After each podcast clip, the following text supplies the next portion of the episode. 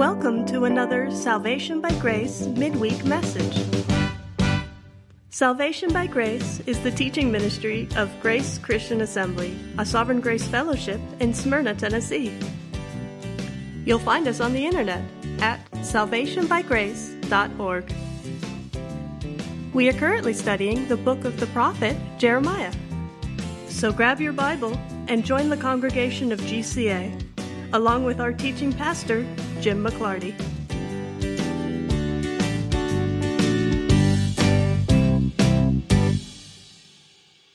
Two weeks ago, we began the book of Jeremiah. We began working our way through the book of Jeremiah, chapter by chapter, verse by verse, and then last week we were rudely interrupted by a leak. And so now we're beginning chapter 2 of the book of Jeremiah. Now, so far, what we have learned is that Jeremiah, as a very young man, has been called to be a prophet by God. And he argued that he was a youth and that he wasn't able to go speak to kings on behalf of God. And God reprimanded him and said, That's not up to you. Don't say I'm just a youth. Whatever I tell you, go and tell that to the people. And they're going to resist you. But don't be afraid of them because I'm going to be with you. So then the Lord stretched out his hand and touched Jeremiah's mouth and said, Behold, I have put my words in your mouth. See, I have appointed you this day over the nations and over the kingdoms to pluck up and to break down and to destroy and to overthrow, but then also to build and to plant. Now, starting in chapter 2, and for the next couple of chapters, God is going to lay out his case against Judah.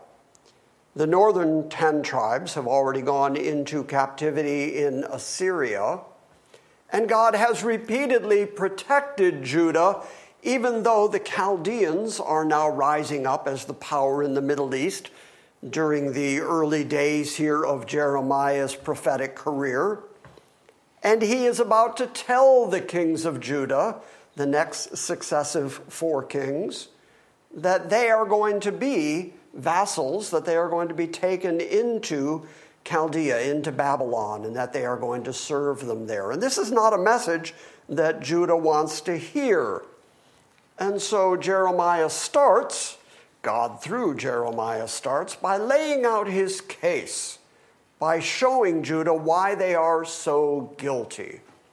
Now, repeatedly, the armies of Nebuchadnezzar have made encroachments into the southern kingdom, into Judah, and have even come right up to the gates of Jerusalem, and yet God always miraculously intervened and kept those armies from conquering Judah.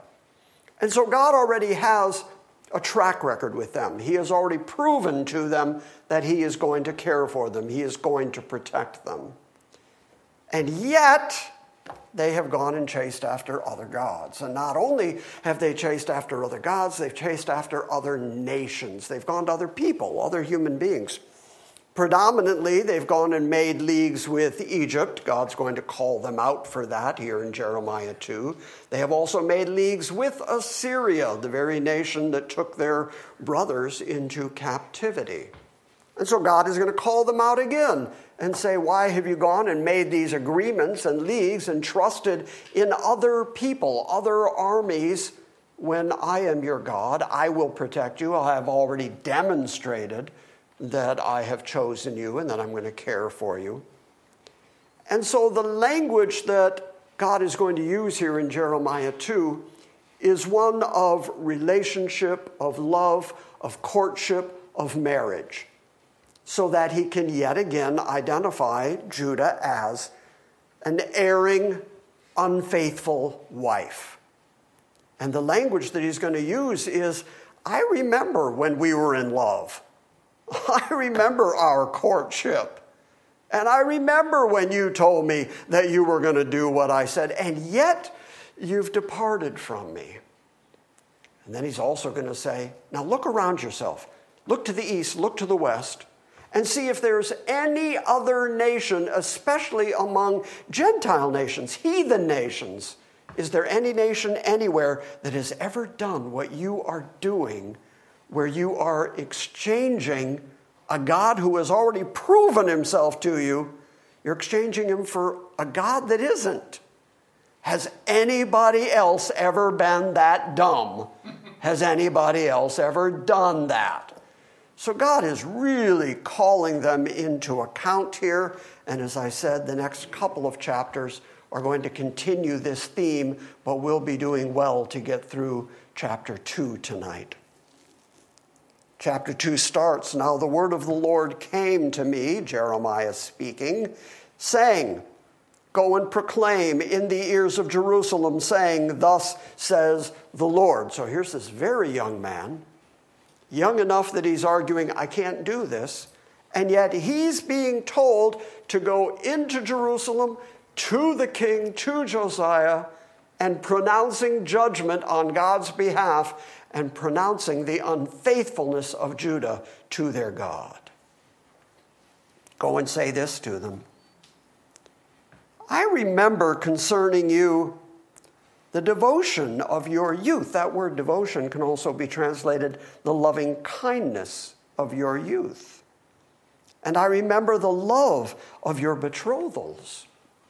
When he brought them out of Egypt and brought them to Mount Sinai, when he gave Israel his law, you remember that they said to Moses, All that God has said, we're going to do. We're going to follow him. He's providing for us. He's given us bread. He's given us water out of a rock. He's delivered us out of Egypt. And yet, very early on, they started saying, You know, I kind of hate this light bread. And I wish we could go back and eat the leeks and onions there in Egypt. It was better for us in Egypt. Also, when they ran out of water, when they were by Meribah, they ended up complaining and murmuring against God, and He ended up giving them water out of a rock. And so, very early on, they started showing these tendencies of being a complaining wife. But he says, I remember how this began. When I gathered you in Egypt and I brought you by a mighty hand through the Red Sea and brought you out here and cared for you in the wilderness and promised you a land of milk and honey, you loved me. And I remember the loving kindness and your devotion that you had in your youth when we were just betrothed to each other, before we were even married, I remember the love of your betrothals. I remember your following after me in the wilderness through a land that is not sown. Israel was holy to the Lord. That word holy means you were separate. Out of all the nations of the earth, I chose you. You were different than all the other nations. I made covenants with you. I gave you covenant signs that would identify you as a separate and a peculiar people. Israel was a separate, holy nation to the Lord. You were the first of his harvest, and all who ate of it became guilty. They knew what the first fruit offering was. The first fruit had to go to God, and anybody who ate their first fruit offering was held guilty by God. And he's saying, You are my first fruit. And likewise, any nation that would come against you, that would devour you, any nation that would eat you, I'll hold them guilty because that's the rule of the first fruit offering. You were the first of his harvest, and all who ate of it became guilty. Evil came upon them, declares the Lord. Hear the word of Yahweh. O house of Jacob, and all the families of the house of Israel. Thus says Yahweh. What injustice did your fathers find in me that they went far from me and walked after emptiness and became empty? I mean, after all, if I've done nothing but good to you and then you turned on me, tell me what I did. Was there some injustice? Did I treat you badly? Did I treat you in some way where you can judge me? Tell me what it is. Explain this to me, says God. Explain to me what unfairness, what injustice I'm guilty of. What injustice did your fathers find in me so that they would then leave me, depart from me, go far from me? Where did they end up when they went away from God? They didn't go away from God and improve. They went away from Yahweh and became empty, became vain, became vacuous. Verse 6 And they did not say, Where is the Lord who brought us out of the land of Egypt? That's what they should have been saying. They should have been saying, Where is God? I can turn to God. I can trust Yahweh despite our circumstances. That's not what they said. Who brought us up out of the land of Egypt? Who led us through the wilderness, through a land of deserts and pits, through a land of drought and of deep darkness, through a land that no one crossed, and where no man dwelt? And I brought you into this land of milk and honey. I brought you into a fruitful land to eat its fruit and its good things. But you came and you defiled my land. Notice that God refers to the land of Canaan, Israel, Jerusalem, the place where he chose to place his own name. He refers to that as my land. You are residents on my land, and through your corruption, through your sinfulness, through your depravity, you are corrupting land that belongs to me. And after all, I am a holy God, and this is my set apart land, and you are defiling my land. And you are defiling my inheritance. And you made it an abomination. You made my land abominable. Now, it's going to be real difficult for me as we continue through this judgment of God. It's going to be real difficult not to contextualize it and say, you know, this warning suits the day and age in which we're living. This warning could just as easily be said about America. And yet, as you hear these words, I'm going to leave it up to you to kind of apply it to the society that we live in. The whole earth, everything on it, was made by the maker of heaven and earth. And when he made it, he said, It's good. It's good. It's good. Everything I'm making for six days, it's all good. And then human beings got on it and corrupted it and have defiled it.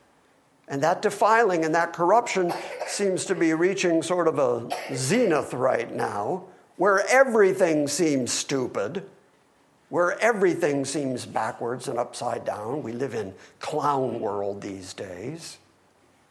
And I think God would be just as within his rights to say to us, why have you corrupted this land that I've given you? Why have you taken that which I created as good? And why are you continuing to defile it and turn it into an abomination? some of the leading causes in our society right now, the things that our government is fighting for most adamantly, are the very things that the Bible says are an abomination against God. And those very abominations are the things that we're celebrating, having parades, having a whole month for. I, I won't have to fill in that blank, I hope. My inheritance you made into an abomination the priests, the religious leaders, the ones who should be teaching you how to walk in the ways and the laws of God, the priests did not say, Where is the Lord? Where is Yahweh? And those who handle the law did not know me, did not have relationship with me. And they're the ones who are supposed to be leading you. Those are your religious authorities not only are they not looking for me, they don't even know me. And your rulers, your kings, your judges, also sin transgressed against me. And the prophets, who are supposed to be the ones who hear from God and then speak to God's people. And I have to point out at this point remember, this is a young boy talking. This is a young fellow having to go before the king and the leaders in Jerusalem and say, You know, all your prophets, the ones you're listening to, the ones that are leading you right now, they're lying to you. All of them. I'm the only one telling the truth. Can you see why he had a hard time getting a hearing? He says, The prophets who should be prophesying for God prophesied by Baal, and they walked after the things that did not profit. Therefore, says God, I will fight with you. I will contend. I will argue against you, declares the Lord. And with your sons' sons I will contend. For crossover to the coastlands of Kittim, that would be Cyprus and the islands around Cyprus, and also go and see and send to Kedar and observe closely. Kedar, that's the northern Arabian desert. So basically, what he's saying is look to the west, that would take you to Cyprus. Look to the east, that's going to take you to Kedar. Look both ways and see if there has ever been such a thing as this. Has a nation changed gods when they were not gods? I mean, what a silly thing, what a foolish thing. You would think that anybody with some modicum of good sense would say, okay, now we have this God who has proven himself. We have this God who has given us bread from heaven, parted the Red Sea, given us a land of milk and honey just like he promised us. The same God who has protected us from our enemies, even protected us from the wild animals. Let's go get ourselves a different God. Let's build something of stone, something of metal. Let's bow ourselves down to the creation of our own hands. Or let's go make a deal with Egypt and maybe we'll worship their gods. Let's go to Assyria. Let's worship their gods. And God is saying, those gods, those heathen gods, are not gods, and yet you've traded in me, the real, provable, demonstrable God, for something that is not a God. Has anybody ever done this? Go and check. Go look. Head east, head west. Has any heathen been as dumb as you and said, you know, this God, I'm tired of him. Let's go get something else? Has a nation changed gods when they were not gods? But my people, Israel, have changed their glory for that which does not do them any profit. Can you hear the illogic of it? God is just saying, How can this be the way you're acting? You've chased after other gods that are not gods, and then you've changed the glory that I once gave you. You were once under David, under Solomon, you were the leading city here in the East. I've proven to you that I can make you rich, I can make you powerful, I can protect your armies. I've proven that I can give you wisdom, that I can give you laws, that I can separate you from all the other nations on the planet. I've demonstrated that to you, and yet you went and traded that glory, made yourselves a harlot instead, have become a laughing stock instead, and now you're chasing that that is no profit to you whatsoever. That, that just doesn't even make sense. So, verse 12 Be appalled, O heavens, at this, and shudder and be very desolate, declares the Lord. He's declaring that there are going to be consequences for the disobedience of Israel. I guess I could add parenthetically, there are going to be consequences for the disobedience of people here in America. There, make your own application. Be appalled by this, O heavens. Shudder, be very desolate. For my people have committed two evils. Number one, they have forsaken me. Now, notice the particular designation that God's going to give himself here. I am the fountain of living waters. So he's identifying himself as the one that gives life giving water. He is the source of life and sustenance. They have forsaken me, the fountain of living waters, so that they can hew for themselves cisterns, broken cisterns. They've turned away from me, the fountain of living water and then made for themselves pots that they could carry their own water in that are cracked that can't hold water. And that's what they've traded. They've traded in life through me for their own works, for their own hands, for their own efforts, which are cracked and leaking and cannot sustain them. Again, utterly illogical. They hew for themselves cisterns, broken cisterns that cannot hold water. Is Israel a slave? Or is he a homeborn servant? No, God refers to him as my son, my chosen, my elect, my people. And he says, Is Israel a slave? Or is he a, a servant born in someone's household? Then why has he become a prey? Why have I allowed the northern tribes to go into Assyria?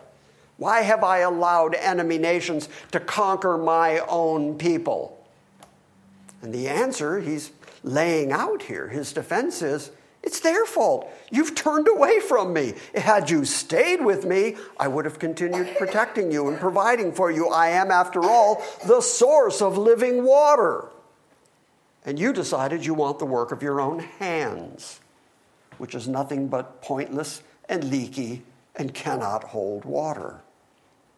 And though you're not a slave, and though you're not a homeborn servant, you've now become a prey. And the young lions have roared at you.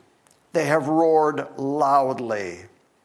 And they have made his land a waste. His cities have become destroyed without inhabitant. Interesting, by the way, of all the animals that God could have chosen, that he went with lions and Nebuchadnezzar's emblem, Nebuchadnezzar's throne, was lined with lions. And God knows that he's about to turn Judah over to Nebuchadnezzar and to the Chaldeans. So, real interesting here that he didn't go with tiger or that he didn't go with some other animal. He said, The lions are roaring against you.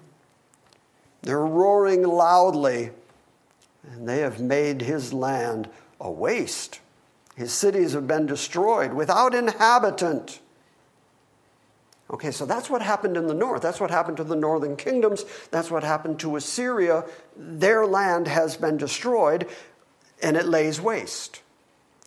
And then he turns to Egypt and says, Also the men of Memphis, that's not hello information, give me Memphis. That's not that Memphis. He's talking about southern Egypt here and all the men of Memphis and Tahpanhes, which is also a city in southern Egypt. They have shaved the crown of your head. Shaving someone's head, the crown of their head, was a way of showing that they were under subjection to you and that they were being shamed by you, especially if they shaved off your beard. And so God is saying, People have overtaken you, the very same people that you trusted in, the very same people that you made leagues with, are the very same people who are out to destroy you. And you should have just turned to me. I would have cared for you.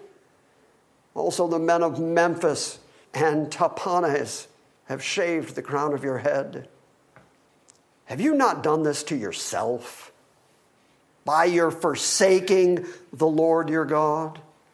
Yahweh your Elohim, when he led you in the way.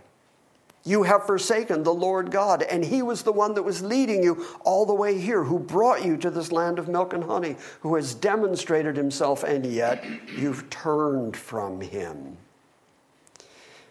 But now, what are you doing on the road to Egypt?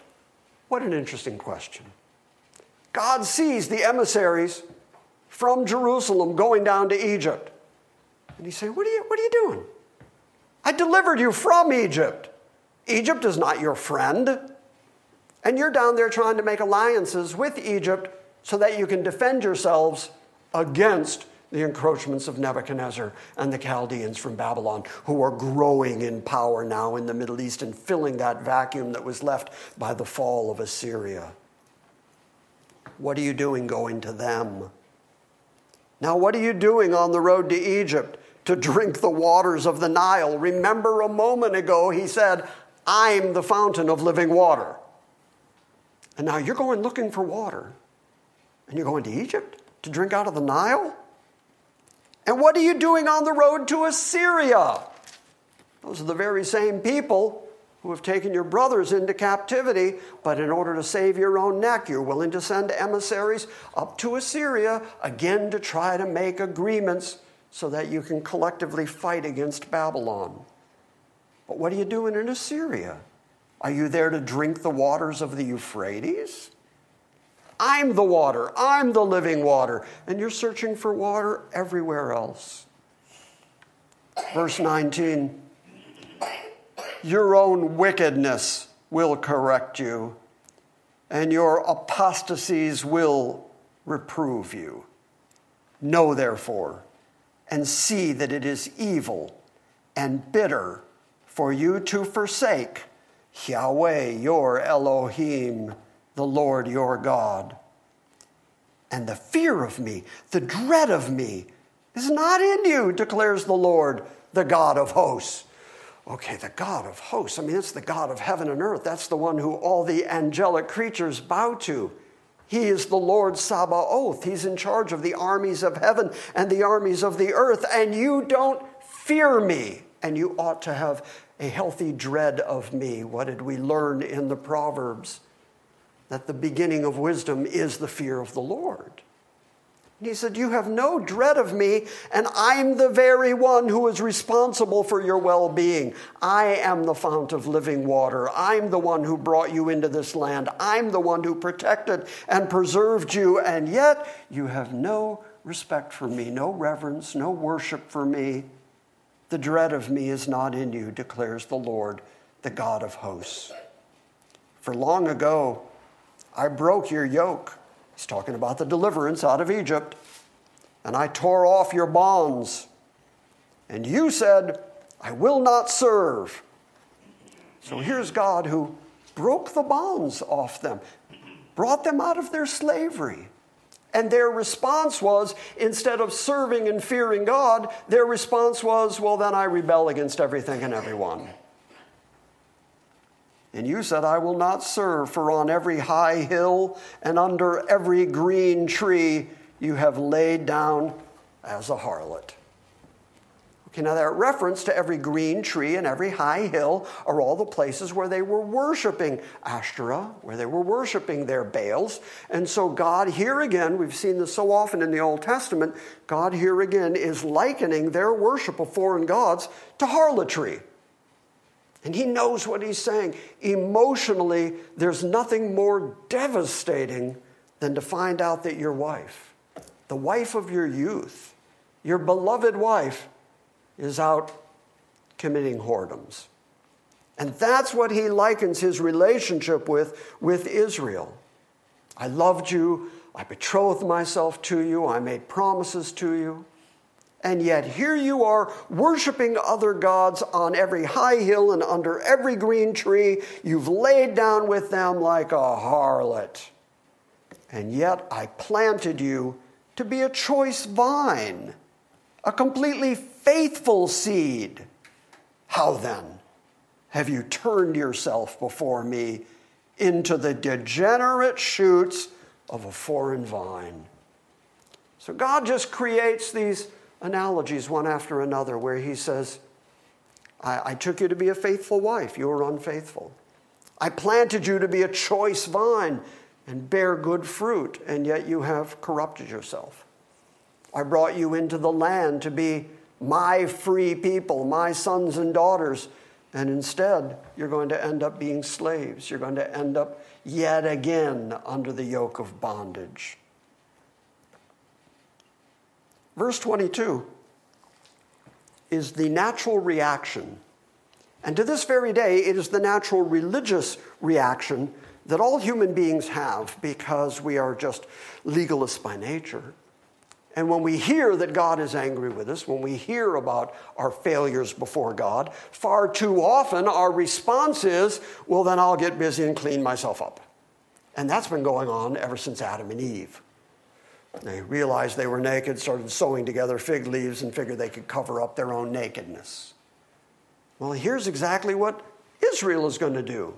They're also then going to try to cover over their own sins, cover their own stain. Verse 22 Although you wash yourselves with lye and use much soap, the stain of your iniquity remains before me, declares the Lord God. You can't clean yourself up enough to make yourself clean before a righteous, holy God. I keep saying it and saying it and saying it, and I'm going to say it now again because you can't stop me. I got the microphone. You can't fix you because you are your problem. Amen. So you can't be the solution to your problem. And so many times in the Bible, we see this same thing where human beings, recognizing their own sinfulness, their own depravity, their own iniquities before God, assume that the answer is them. And they got to get busy and they got to clean themselves up and they got to fix themselves. And here God declares plainly there's not enough soap, there's not enough lye to clean out the stain of your iniquity that is before me. That's why Isaiah says, Come, let us reason together. Though your sins be as scarlet, they'll be as white as snow. If God cleans you up, then those scarlet stained sins are actually going to be clean. But as long as it's up to you and you keep trying to do it, you're just making empty cisterns that can't hold water and ignoring the source of all life giving water. That's just illogical. And that's why God is continuing to say, What are you thinking? How can you say, verse 23, how can you say, I am not defiled. I have not gone after the Baals. Look at your way in the valley and know what you have done. That's the other thing people do when confronted with their own sinfulness. When confronted with their own guilt, they say, No, no, I didn't do that. No, I'm not as bad as that guy. No, I must be pretty good. He says, How, how can you claim that you're not defiled? How can you claim that you didn't really commit your harlotries and you didn't go after your Baals? I've seen you. You were down in the valleys, you were up on the mountains, you were under every green tree worshiping your gods, and I know what you have done. And you are a swift young camel entangled in her ways. You are a wild donkey accustomed to the wilderness that sniffs the wind in her passion. And this is very interesting language and very poignant again. In the time of her heat, who can turn her away? In other words, for any of you who have raised animals, especially donkeys, when they're in heat, even dogs, when they're in heat, uh, they really only want to do one thing. And you can't turn them away from that. In the time of her heat, who can turn her away? All who seek her will become weary. They're just going to wear themselves out trying to get to her, which happens with donkeys in heat. They're going to wear themselves out in her month. They will find her. So, how do you say you're not depraved? You're like a donkey in heat. That's God talking. He's very graphic sometimes, but he's very descriptive and very accurate. Verse 25. Keep your feet from being unshod. Keep your throat from thirst. But you said, It is hopeless. No, I have loved strangers, and after them I will walk. In other words, I should do what I want to do because I want to do it. I really crave it. I really want it. And that's your argument? That's your defense for yourself? It's hopeless.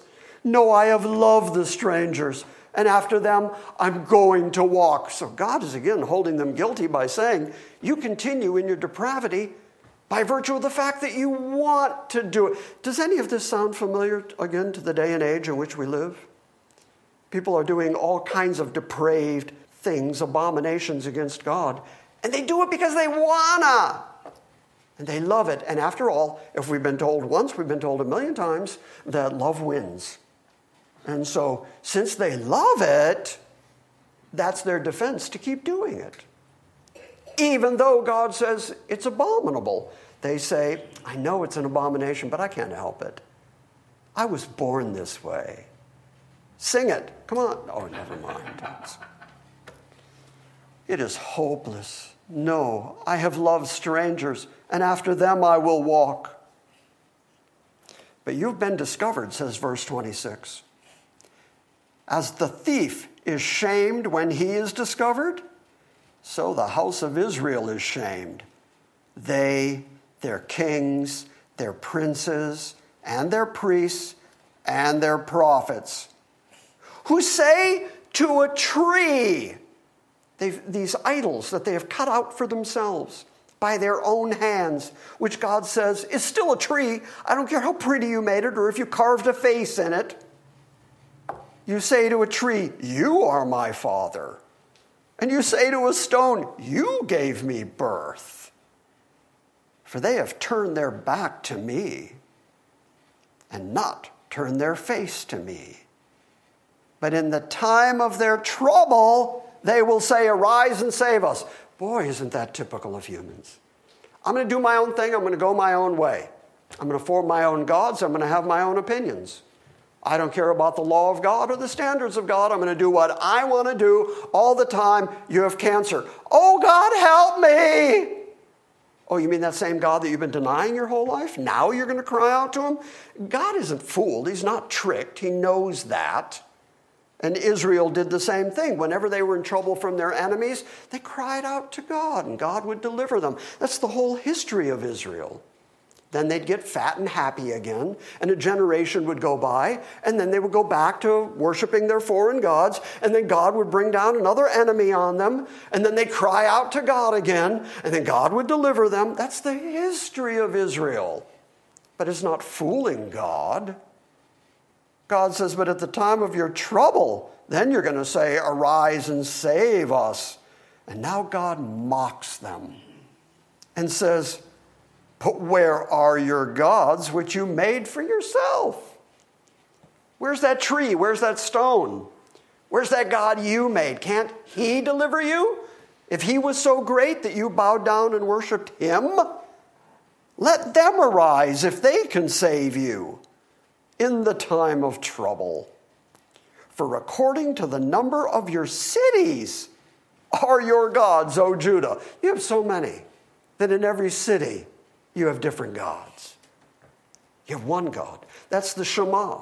The Lord our God, He is one God. The God of Israel, the maker of heaven and earth, is the one God. And He says, You have a multiplicity of gods, you have numerous gods. According to the number of your cities are your gods, O Judah. Why do you fight with me? Why do you contend with me? You have all transgressed against me, declares the Lord. In vain I have struck your sons.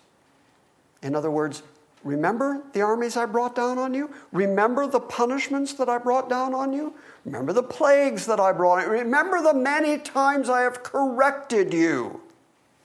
That was all in vain because you're still rebellious and you still won't listen. In vain I have struck your sons. They accepted no chastening, no correction. And your sword has devoured your prophets like a destroying lion. O generation. He's talking to Israel here, using the word generation properly to designate a people group, people of a common heritage. O generation, heed the word of Yahweh. Have I been a wilderness to Israel? Have I been a land of thick darkness? Why do my people say, We are free to roam? We will come no more to you. And God says, But can you really forget? Can a virgin forget her ornaments? Or a bride her attire? Here we'll check and see. April do you have any idea what your wedding dress looked like? Do you remember that? Yeah. Do you remember how you were dressed for your wedding? Did you get your hair done? You remember what your hair looked like? Yeah. Someone do your makeup? Do you do your makeup? Yeah. Remember what that looked like? Micah, was she looking good? Yeah. You can't forget that stuff. And so God is saying, you can't help but remember that I've been good to you, that I betrothed you, that I loved you. You try to avoid me, you run from me, but you can't forget me. Can a virgin forget her ornaments, or a bride forget her attire? And yet my people have forgotten me these days without number. How well you prepare your way to go and seek illicit love. It just says to seek love. He's saying you go out and look for your lovers rather than looking for me. Therefore, even the wicked women you have taught your ways. That's pretty bad. When you're so bad that you can teach the wicked women a thing or two, you're doing pretty bad. So he is saying, Your whoredoms, your harlotries against me are so bad that even the professional harlots could learn a thing or two from you. Verse 34. Also on your skirts is found the lifeblood of the innocent poor, and you did not find them breaking in. In other words, they were innocent. You didn't find them trying to rob you. You didn't find them committing a crime against you. And yet you judged them. Yet you killed them. Yet you took advantage of them. And I see it all. I see the lifeblood of the innocent poor on your clothes, on your skirts. And you didn't find them doing any crime against you. They weren't breaking in. But in spite of all these things, yet you said, I'm innocent. Surely his anger is turned away from me. Self justification is a built in human characteristic. You do it from the time you're a kid. You and your brother or sister are playing in the living room, somebody throws a ball, the lamp gets broken. Mom and dad say, Who broke this lamp? I don't know, I wasn't here. I, he did it, they did it. Self justification instantly. I wasn't in the room when that happened. I heard it and I came running in to see what that was. I got here just ahead of you. I, am I right, Jeff? The kids, the grandkids, they're all doing it because self justification is automatic in our egocentric brains from the time we're born. And God has just said, You're guilty. I can see the lifeblood of the poor on your clothes. And in spite of all that evidence, you say, No, not me. I'm innocent. And surely the anger of God's turned away from me. Behold, I will not enter into judgment with God because you say, I have not sinned. God has just gotten done laying out his case against them and shown the enormity of their sin, and yet they, in their delusion, have thought, I'm probably pretty good with God. I haven't sinned. I haven't done that much bad. Does that sound familiar? Any of us heard ourselves say that? I'm not that, I'm not Hitler. Why do you go around so much changing your way? Also, you shall be put to shame by Egypt, as you were put to shame by Assyria. So now he's laying it out. You've gone to Egypt, you've gone to Assyria. You were looking to drink out of the Nile or out of the river Euphrates. And yet you wouldn't turn to me, and I'm telling you, they're not your friends, they're your enemies, and you're going to be put to shame by both of them.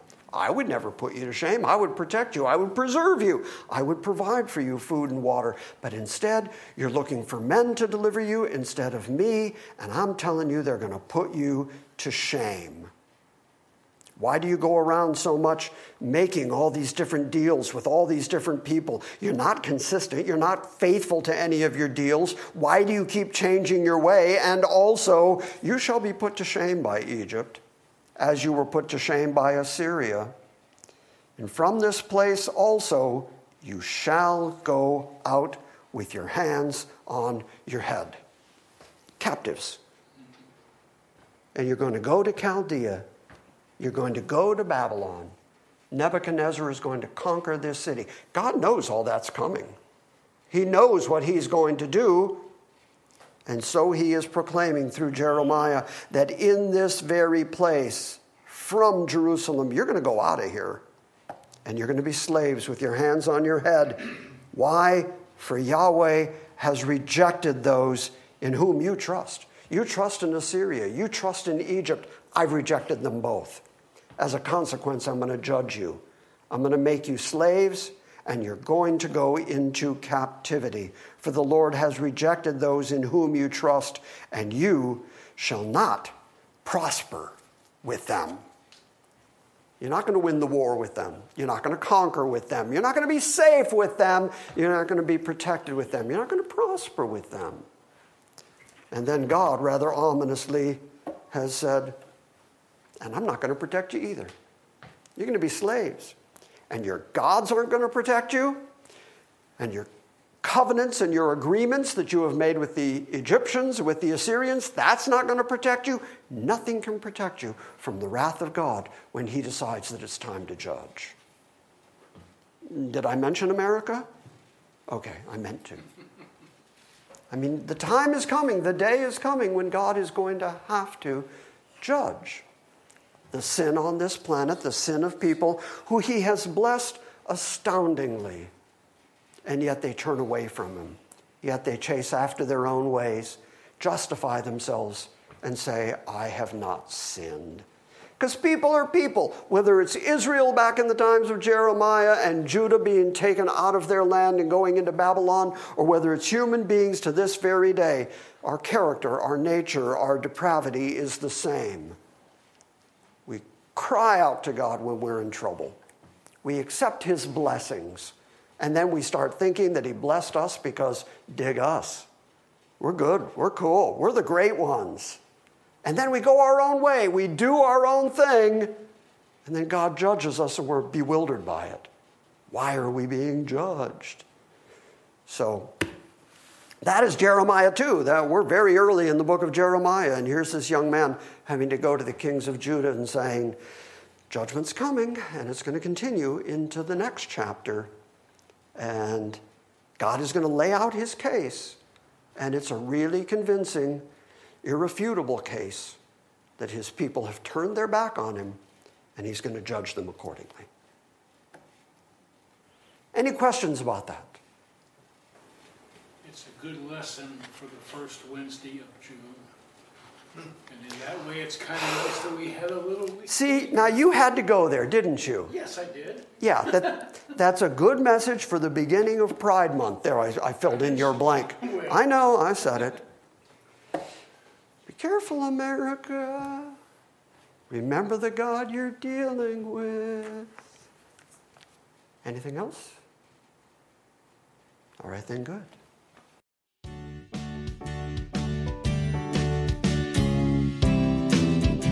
Thank you for listening to this week's Salvation by Grace midweek message. We encourage you to visit our website at salvationbygrace.org for books Q&As, and our ever-expanding archive of audio sermons. And we invite you to join us next time when we gather around the Word and study the sovereign grace of God.